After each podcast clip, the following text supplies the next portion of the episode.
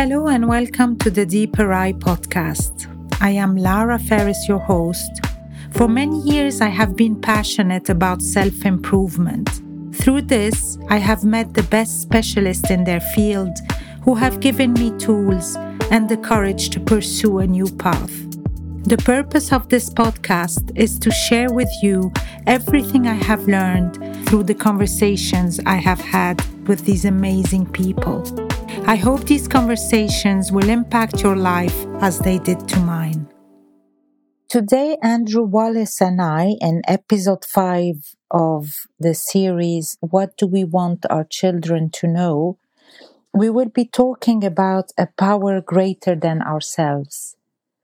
This power is very often called God, the universe, your higher self, other people around you, I am looking forward to discuss this with Andrew.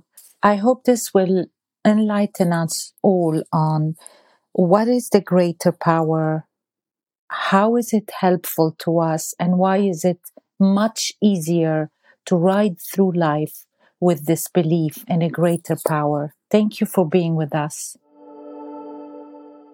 Hello, Andrew. Good morning. Hi, Lara. Good afternoon, rather.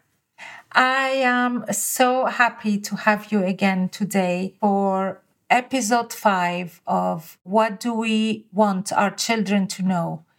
I love all these titles you help me put with this these episodes because I once already said sometimes it take a few minutes for me to understand the titles you give them and then after it makes so much sense after I hear you talk about it. It's just spot on what we should call it to resume our conversation. Today is a power greater than ourselves.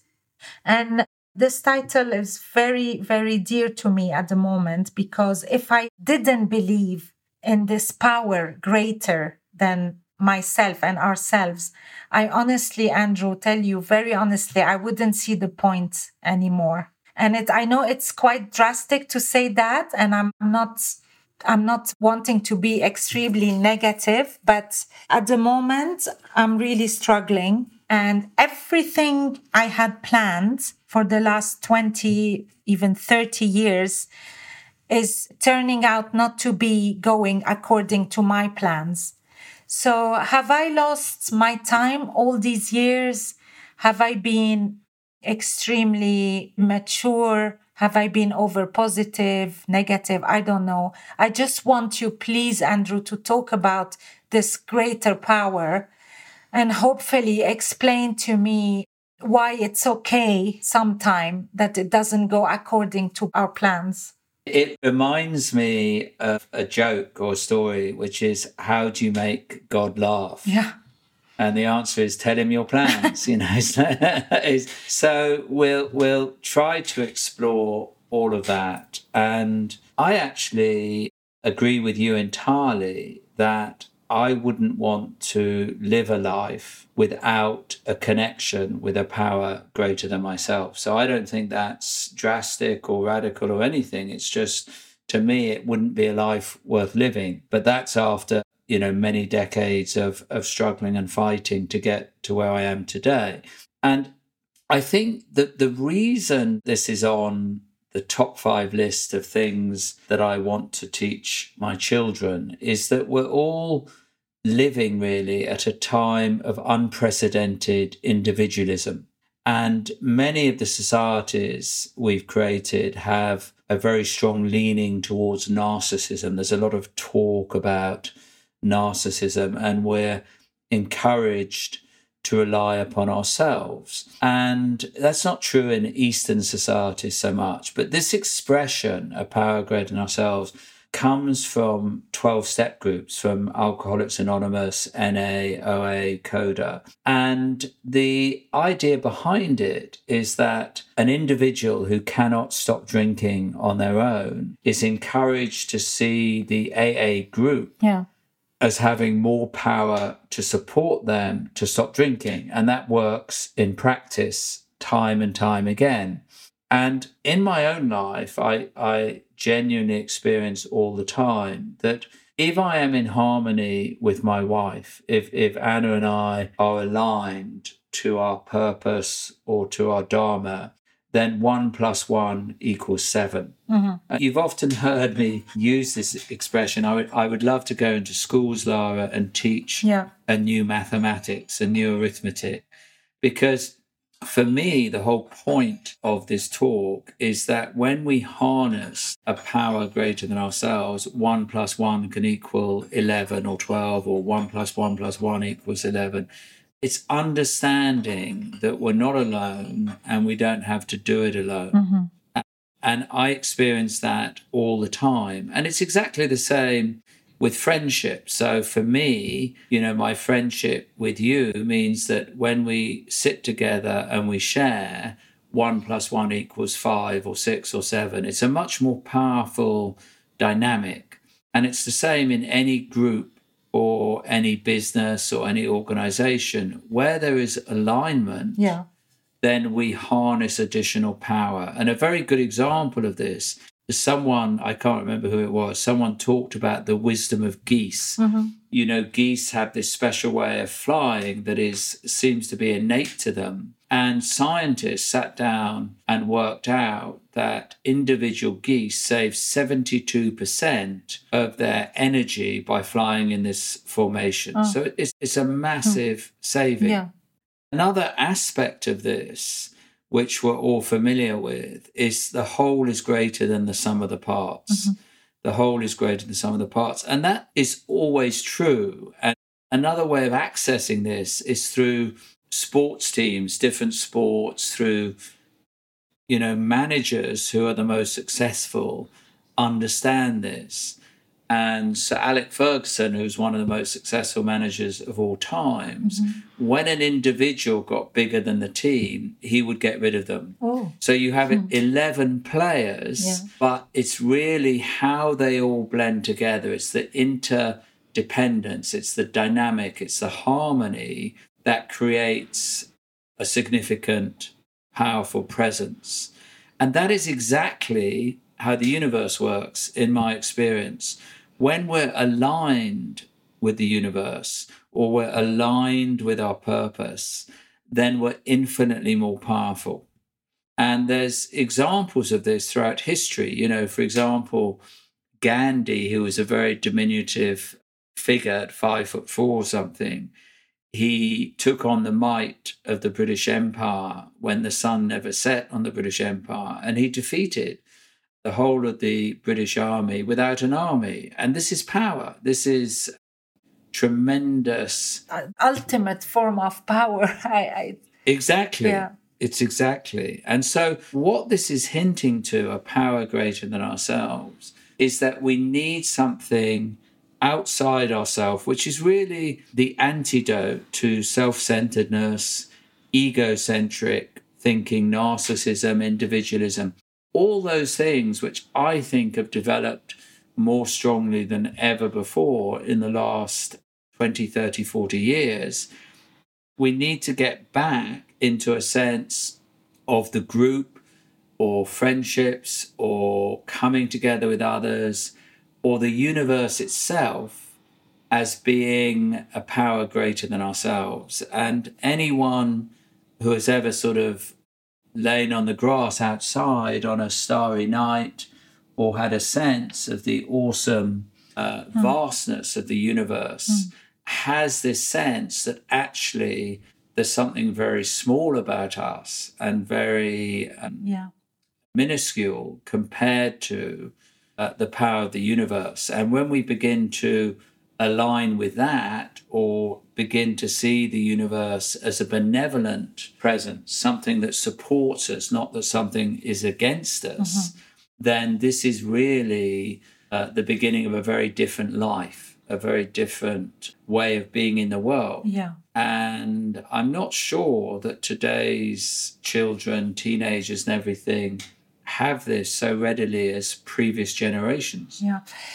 I totally agree with the with that. I sometimes wonder uh, if our children today i mean i know you have we have children similar age or in between anyway and there is a lot a lot of their belief and uh, and imprint that is completely different to the way i've been raised guess you as well but some of it is great. I just see that it's amazing because they are taking whatever we tried to do and take it forward and they understand much better the sense of community more than us the integration the they're more accepting of what is different to them and they don't go on saying that their way is the only way. This is what I admire in this next generation.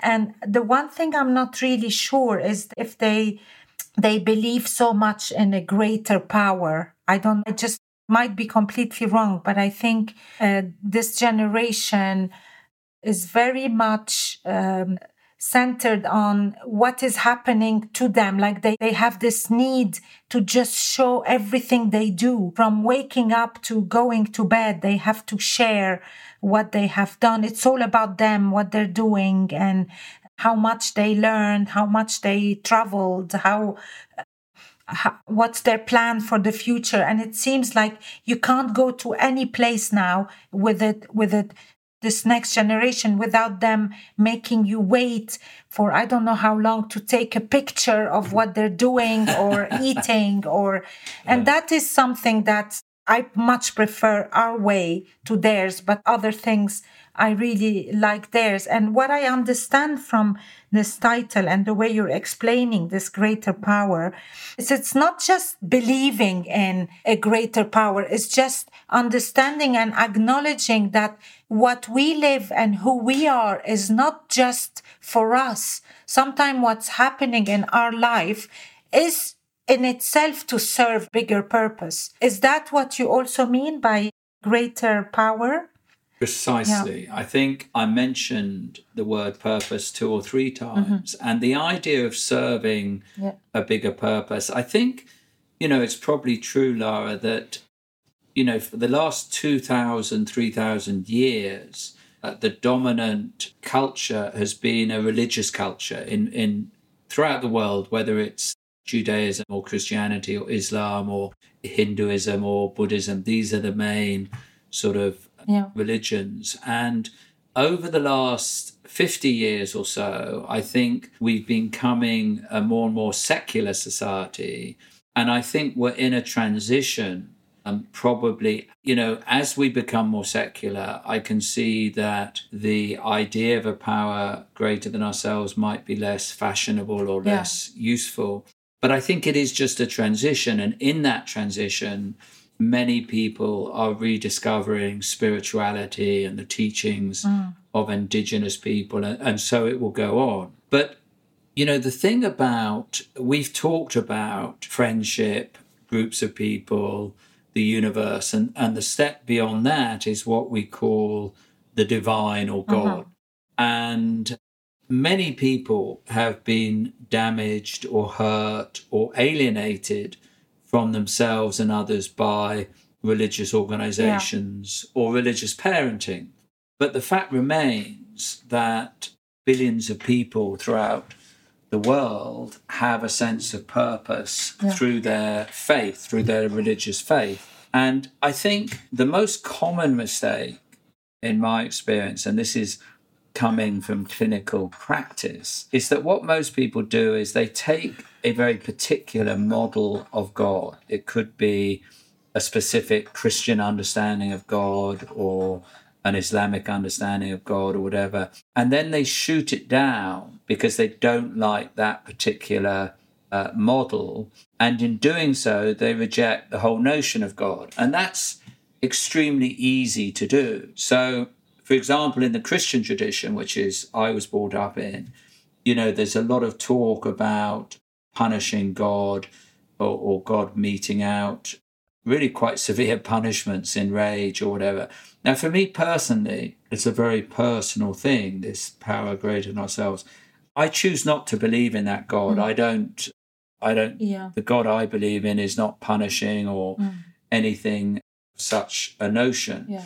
So for me, it's about developing an, a personal relationship with a power greater than ourselves. And what's interesting is, you know, when we're small Yeah. and we're children, very small children, our parents are gods at the outset of our life. We look up to our parents as if they were gods. And all of the research shows that for most people, whatever the religious tradition they're in, is that their concept of God has many projections and many similar perceptions to their relationship with their parents. So if, if you have a difficult relationship with your parents or a very authoritarian father or punishing father, then you'll tend to be drawn towards that in your understanding of the divine hmm. and, and so forth. But but ultimately it doesn't really matter to me whether people have a relationship with what they call God or not. For me, God is just three letter word backwards. It's dog or God, mm. you know. It's really the essence behind that. And many people, you know, have said to me over the years that it, you know, it's it's it's a convenient cop out or etc. etc. But actually people who have a relationship with a power greater than themselves tend to live happier lives and more fulfilling lives. And that's just a fact. Yes. And and yet I just would like to to spend a bit more time talking about this um, excess when you when you let's say you you go into any religion that is a punishing religion or a restrictive like you can do this you can't do that so it takes a lot of your own power right and yet we talk a lot about self empowerment nowadays so it's a bit confusing i know you just talked Yeah. about it but can we talk a little bit more about it because i know why i don't I feel very restricted when I hear that people say that I'm going to be punished or not go to paradise if I do this, this, and that. And hmm. I don't believe in a God like that. I, for me, God is love and forgiveness. So, can we just spend a bit more time on this? Sure. There's two different areas of confusion for all of us. Mm. The first is that religious communities and belonging to a community of faith mm. it is very much about focusing away from the individual onto a wider perspective, a community. I was in Israel recently and for Friday night for the Shabbat, mm-hmm. and they all go down to the Wailing Wall and hooked up with a, a group of Hasidic scholars and rabbis. And the sense of community was fantastic. I'm not part of that tradition, but they treated me like one of them. And we were singing in Hebrew at the Wailing Wall. And there was just an incredible atmosphere. And there was that sense of the community being stronger than the individual. And it was a very profound experience for me, which I'll, I'll remember for the rest of my life. So, on the one hand, we're saying that there is this sense of community that is very, very powerful.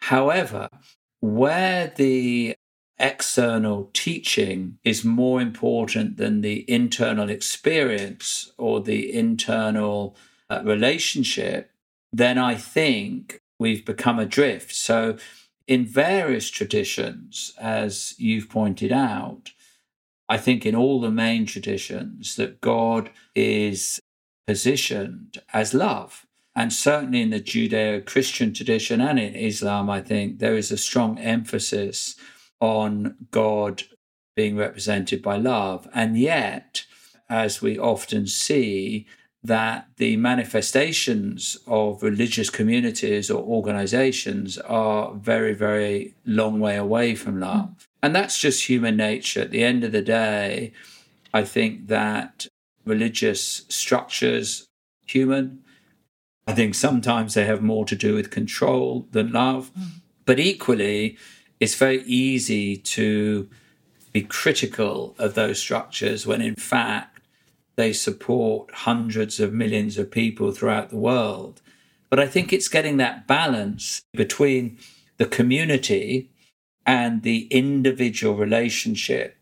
Mm, You know, in my tradition, which is essentially a Christian tradition, you know, Jesus, when he came along, he was Jewish and he, he went to synagogue and he taught, go to your room, kneel by your bed and pray. And I, I still practice that. For me, it's a very personal, very individual process. You don't need to go yeah. to a church, a mosque, or a synagogue. I like doing that, yeah. and it's it's a you can tap into the community in that mm. way.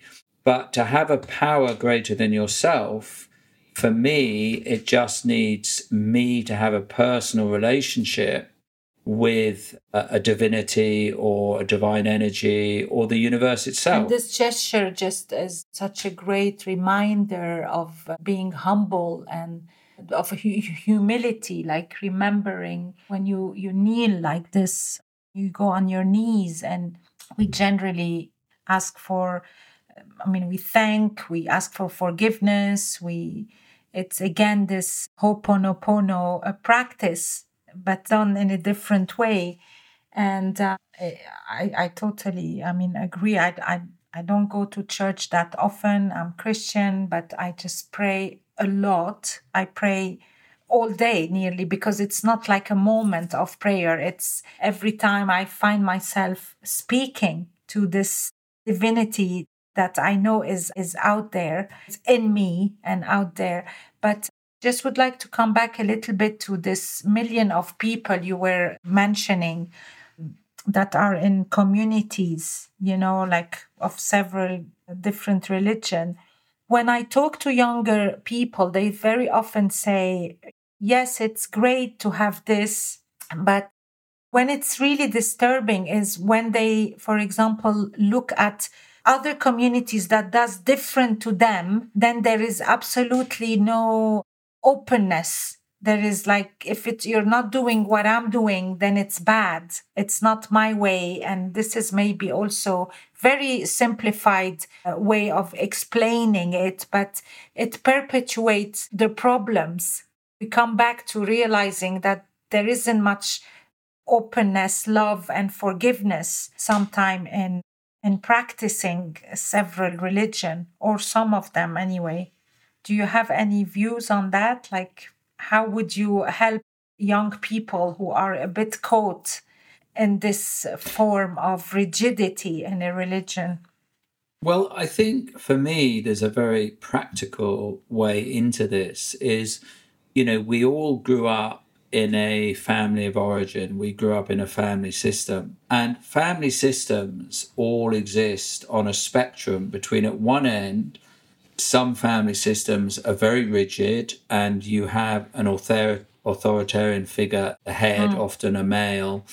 And it's sort of my way or the highway, and it's and there's very very rigid boundaries, and they don't new information in, and they don't let information yeah. out.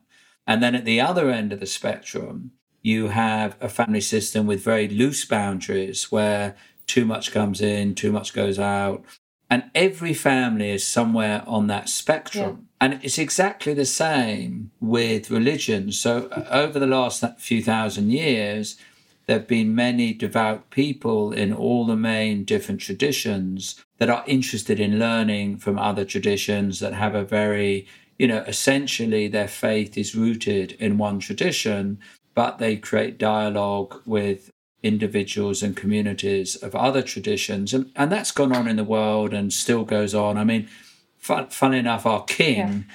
King Charles, has been a great proponent of, I remember 20, 30 years ago, he brought the leaders together of all the different mm-hmm. religions mm-hmm. and he encouraged them to dialogue with each other. So there's always going to be it's true of non religious organizations. Some secular organizations are very rigid and very rule based, and others are very open. So I don't think there's anything we can do about that other than to be drawn to openness and be drawn to those people who are interested. I would say that I have been enriched by all the major religious traditions. I've, I've been curious about all of them, I've learned from all of them. Mm-hmm. And we were talking earlier about a sort of power greater than ourselves and, and going on your knees or whatever. And I was reminded that the when I went to India, I learnt about devotion. And, and for a white male brought up in the UK, we don't really do devotion. And the founder of Sikhism, mm. uh, Guru Nanak, who was an amazing individual, he once said he wrote all these sort of poems and, and little scribes. And he said the only way to find favor with God is through devotion. And I, have met a lot of Sikhs over the years, and they all seem to have a very lovely energy and a, a, a very nice way about them. Uh-huh. So for me, I also practice being devoted to my wife, which is harder than being devoted to God, mm-hmm. actually. But, you know, devotion is something that we don't practice very well in the West. Yeah. So I, you know, being devotion to being devoted to the universe or to a power greater than ourselves, or just having that sense in which we surrender, we give up something of our self, our conscious mind, our ego, whatever you want to call it, and we surrender to the bigger picture. And as you and I have often talked about, Lara, sometimes if we're having a difficult day or having a difficult few weeks or few months, we're going through a difficult situation, a life situation, that, that somehow by having this relationship with the bigger picture, it actually helps us and supports us through that difficult situation. And I, I genuinely, when I look back at some of the situations I've been through in my life, I don't know how people do that without yeah, that bigger yeah, picture. I don't.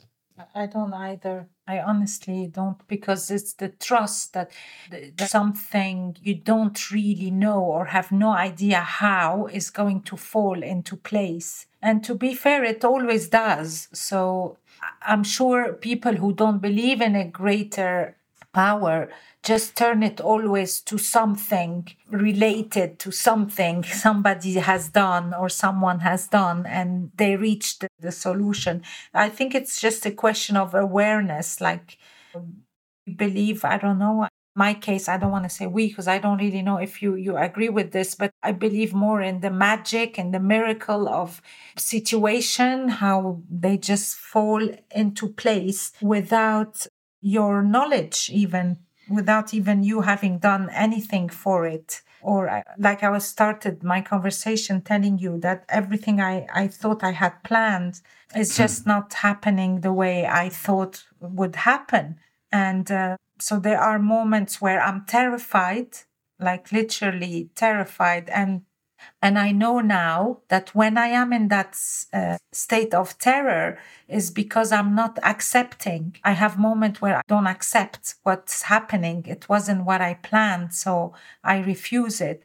And as soon as I remember and reconnect with that greater power to trust that actually there is something that I can't see at the moment, either because I'm too entangled in what's going on or because I'm not quiet enough to be able to see the biggest pic- the bigger picture.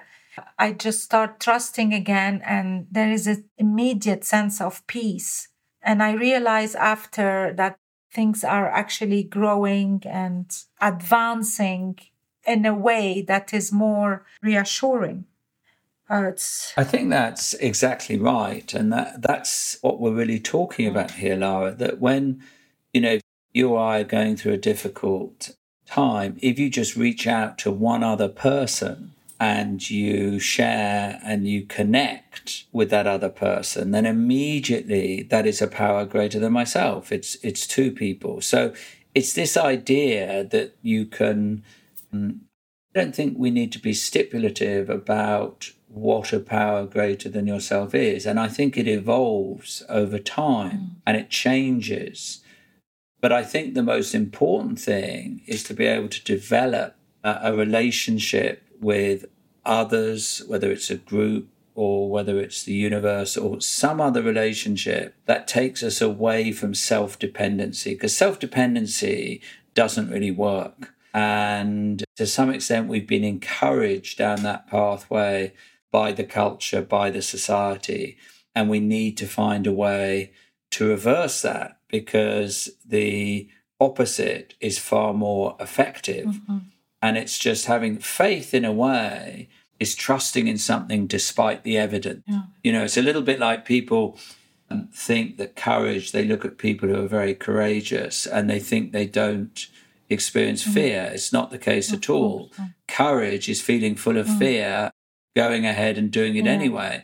And it's the same with faith. It doesn't mean that life is rosy or all the bits of the jigsaw in place. It just means I don't know how this is going to end. I don't know why I'm going through this, but I trust that I will come out of this uh, in a very effective, fulfilled, and happy state. And that, you know, evolution itself is painful. Childbirth is painful. Mm-hmm. And if you ask a caterpillar, you know, how it becomes a butterfly, it doesn't know. The caterpillar in the process of becoming a butterfly, which is a very elongated and exhausting process. You know, the caterpillar is struggling, struggling, struggling, struggling, falling back on exhaustion, struggling, struggling, struggling, exhausted, struggling. And that goes on.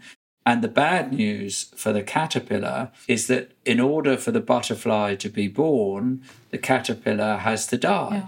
And it's a little bit like that for us that the old self, the old identity has to die before the new identity or the new self can emerge. And this is evolution. This is what we're going through in our lifetime. And giving up, you know, you've referred to it a couple of times in this call, giving up the old identity, the old life, whatever that might be, is a difficult process because it's been very familiar and we've been very reliant on it, even though it might not necessarily have made us very happy. Yeah, we don't really acknowledge that immediately.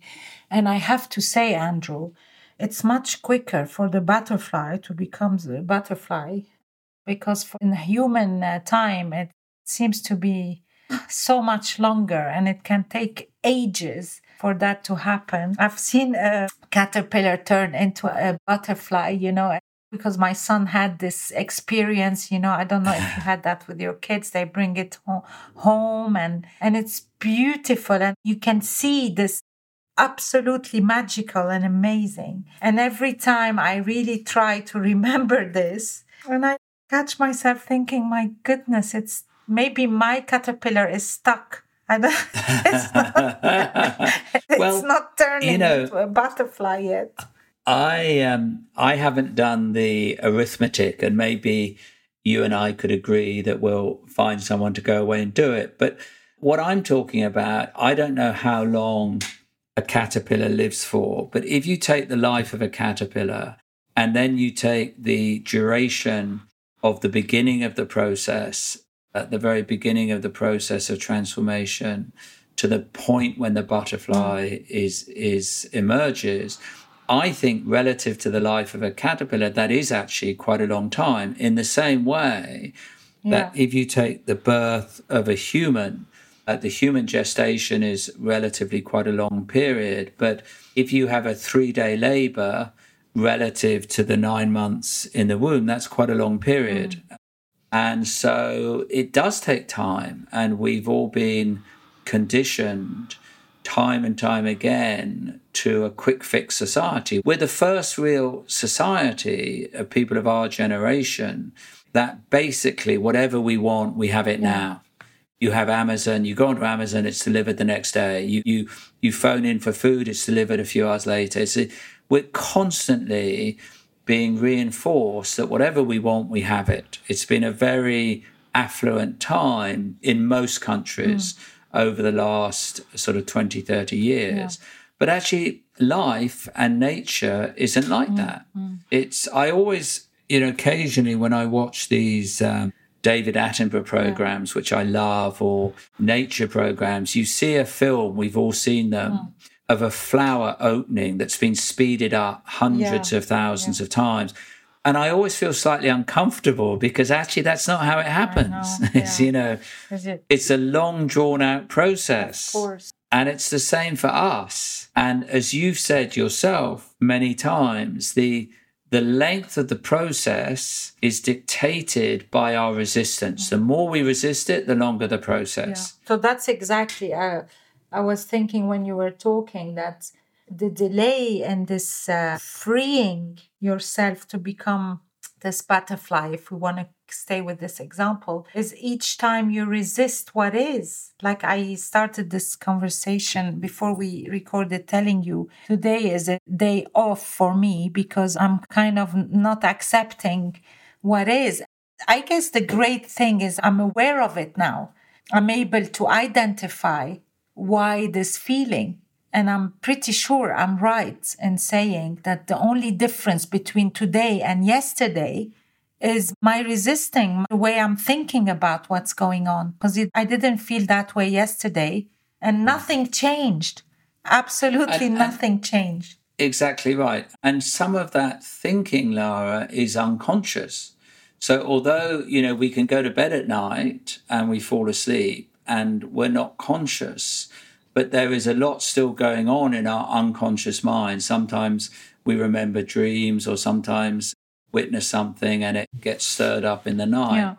So th- there's many different levels of our resistance to change or our resistance to trust. Mm-hmm. And we've all been in situations, you know, sometimes my wife and I are having an argument and she says to me, Look, hang on, do you trust me? And I say, right now, no, not at all. Mm-hmm. so it's like mm-hmm. we go in and out of trusting life or trusting the divine or trusting the universe or trusting our, yeah. our loved ones, you know. And in reality, of course, trust Anna more than anyone else. So it, all of this is sort of iterative that I've seen many, many days and many moments when I've witnessed you as a butterfly. I've seen you come alive in and looking very radiant and full of life and just in love with life. Yeah. So, never met anyone that experiences that in every moment of every day and every day of every year. It doesn't happen like that. You know, we have experiences of, of freedom and liberation, experiences of joy, and then there's another layer to peel off. And I think it's actually good for our children maybe to see that it's okay not to always be the butterfly. Of course, of course. Because I know many children feeling full of shame for not being as perfect as they think their parent is or are, but actually they're because they're not showing them when they're not like i personally speak very openly to my children when i completely i don't know what i'm doing i'm i messed up i and uh, i have various friends who think this is not a good idea and i have other friends who think it's it's amazing. So it's not for everyone but i think it just gives them the opportunity to accept that they too are allowed to mess up and that's okay. You know we just start again and we do better. Uh, i don't know if we can use the term, term better because we we're just saying that it's okay not to be great but you know we just try to reach the best of ability every day and every day is a new start right? I think that's right. And i'm like you lara that i i certainly share my vulnerability and my bad days and everything with my children. And I remember when my children were very young, I remember, you know, sobbing uncontrollably in front of them. I've got no idea what I was crying about yeah. now, but I remember that one of them was quite sort of frightened by that, mm. because, you know, a little bit frightened. Yeah. But I taught them very on through modeling that people get hurt and people get upset and people get disappointed. And in a way, this is part of the demystify, demystification mm. of parents being gods, that parents become more human.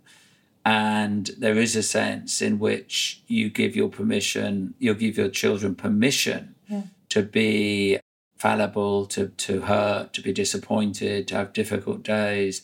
And that's part of life. And in a way, that's where the analogy to the caterpillar. Mm and the butterfly breaks down because that's it's a very linear analogy. You have a period of time when the existence is of a caterpillar, and then you have a day when the butterfly is born, and then the butterfly never goes back to being a caterpillar. And that's not how this works. yeah, yeah. I mean, that's why, yeah, I understand totally. The, the, the analogy is just used for one part of our journey, but we have a different one. We, we have the aptitude and ability to come back and live this process several times. I think, I think the other thing that happens, you know, I've been uh, living very imperfectly this evolutionary journey for 40 years or more.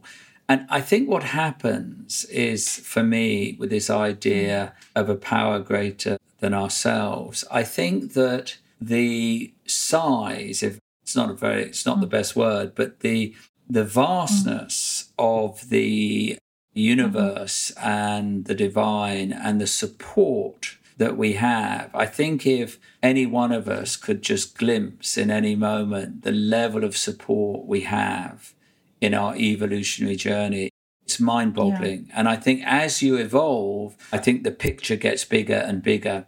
And in that sense, we come to rely more and more on support of an external force, energy that is there alongside us. Yeah. And, and in various traditions, you know, a big part of that is ancestral support. So in various traditions, our ancestors are supporting us in a myriad of ways. And certainly, I've had that experience of being supported in a multi layered way from people in spirit that have, have moved on but are still there supporting me in my journey. Yeah, yeah it's beautiful. You know, one thing, Andrew, that if I may just add on this, because it's really important for me to um, to say for all these people and hopefully our children listening um, is that life is as you you're going to find so many better words than me but as you you plan it it will show you that you're right. Like for example if you insist on being negative, if you insist on blaming, if you insist on uh, seeing everything against you, then the, the, the world will show you that. And you can't just say, oh, yes, I believed in a greater power. But look, all I'm seeing is this. There is nothing like you have to contribute to, to show the world what you believe in. Can you just describe it that thing that you taught me so many times. And I know exactly uh, how it works, but just want them to understand it properly, please. Well, I think what comes to mind is a saying that you see a lot on social media and everything that Henry Ford, who invented the first motor car, he said, whether you think you can mm. or whether you think you can't, you're right. And it's exactly as you said that you know, if you think you can't get the job, you won't. If you think you can get the job, you will. Mm. And so that applies to an awful lot of situations in life. And if you go to more extreme situation, if you imagine someone who's adopted very early on in life or someone whose mother abandoned them or someone whose father beat them or whatever, you can live the next 30, 40, 50 years uh, being unhappy or miserable because of those events. And many people do do that. And, and I lived for many decades mm-hmm. feeling sorry for myself on some of the events that happened to me. Or you have a choice. You can choose to see the transformative opportunity of those experiences or those events. And you can choose to see them as part of an evolutionary experience and through a relationship with a power greater than ourselves, we can see a meaning and a purpose in those experiences. So I've been privileged enough to meet hundreds of people on both sides of that dividing line, people who have found the meaning and purpose in very painful experiences and transformed their lives and others who have become very stuck mm-hmm. in an old story that isn't serving them, but they cling to that story because they feel a sense of injustice. Yeah. Yeah. And, you know, if we could teach our children that choice, because as you've said a couple of times in this call, the circumstances are the same. The circumstances do not change. Mm-hmm. Mm-hmm. You know, yes, my mother walked out on me. Yes, my, my mother gave me up for adoption. Yes, mm-hmm. you know, I was beaten as a child. The circumstances are the same, but actually our experience of them and our perception of them changes drastically in such a way that we see them as part of a bigger jigsaw, part of a bigger picture. And really, that's what this is all about. Mm-hmm. Andrew, one last thing, and maybe it's uh, too big of a subject to answer in few minutes, but do as as you can. Like sometimes we we are experiencing things that are very unpleasant and many times over the last few years you when i had this kind of issue or problem or experience you always pointed out to me to look at where I could be doing this myself in my life that could be attracting this to me. You know which episodes I'm talking about? Like, mm, I do. And it is a big subject and it's open to a lot of misinterpretation and also it's open to abuse. I've heard teachers talk about this in what I think is quite an abusive way. But uh, essentially, um, what we're talking about here is if something very difficult or very painful happens to mm-hmm. me, at the soul level, which is beneath and beyond the conscious mind, the unconscious mind, the subconscious mind, at the soul level, we often bring forth events or we choose events that are designed for evolution. Mm-hmm. So, so very often when we've had a particularly different experience, I encourage people to ask a different question, which is, why might I have chosen this? I'm not saying you mm-hmm. have, but why might I have chosen this? So, one of the examples I use, and some of these people you and I have in common, you know, I could give you the names and telephone numbers of 25, 30 people who've had cancer that would say it was one of the best things that has ever happened to them, that it completely transformed their life. Now, all of those people, when they were having chemotherapy or their hair fell out or they were vomiting and they were sick, and, you know, that they would never, ever have been capable of saying that. So, and of course, not everyone who has cancer does evolve to that place, or many people die. But I've equally, I had a client once who had cancer and it was terminal. And he came to see me and he said he had a huge dilemma. And I said, What's that? And he said, The dilemma is that since I've had this diagnosis, I have felt more loved and more loving than at any time in my life. I have a relationship with my wife that I would have told you was not possible. I've got a relationship with my children that is completely transformed. And yet I'm going to die in three or four months. And I don't know how to hold those two things together. So, you know, it's not for us to dictate or preach to anyone else. We, we all have an individual experience of pain, of suffering. Mm. And the traditional, uh, you know, Buddhists and Hindus often differentiate between pain and suffering by pain is a physical sensation yeah. and that suffering is optional. Suffering is, is an optional thing because we can choose how we experience it mentally and emotionally. Yeah. And that's, you know, it's easy to say and difficult to do. And it's a little bit like the the, the caterpillar again. It, you know, through many months or, or years of struggle, I've come to a different experience of something which allows me joy and peace mm-hmm. rather than misery and suffering. And that's uh, the only thing I can say about that is none of that, in my experience, is possible without a bigger picture, without a relationship to a power greater than myself, because yeah. I need to trust in something transformative and something bigger than me to enable that to happen. Yeah.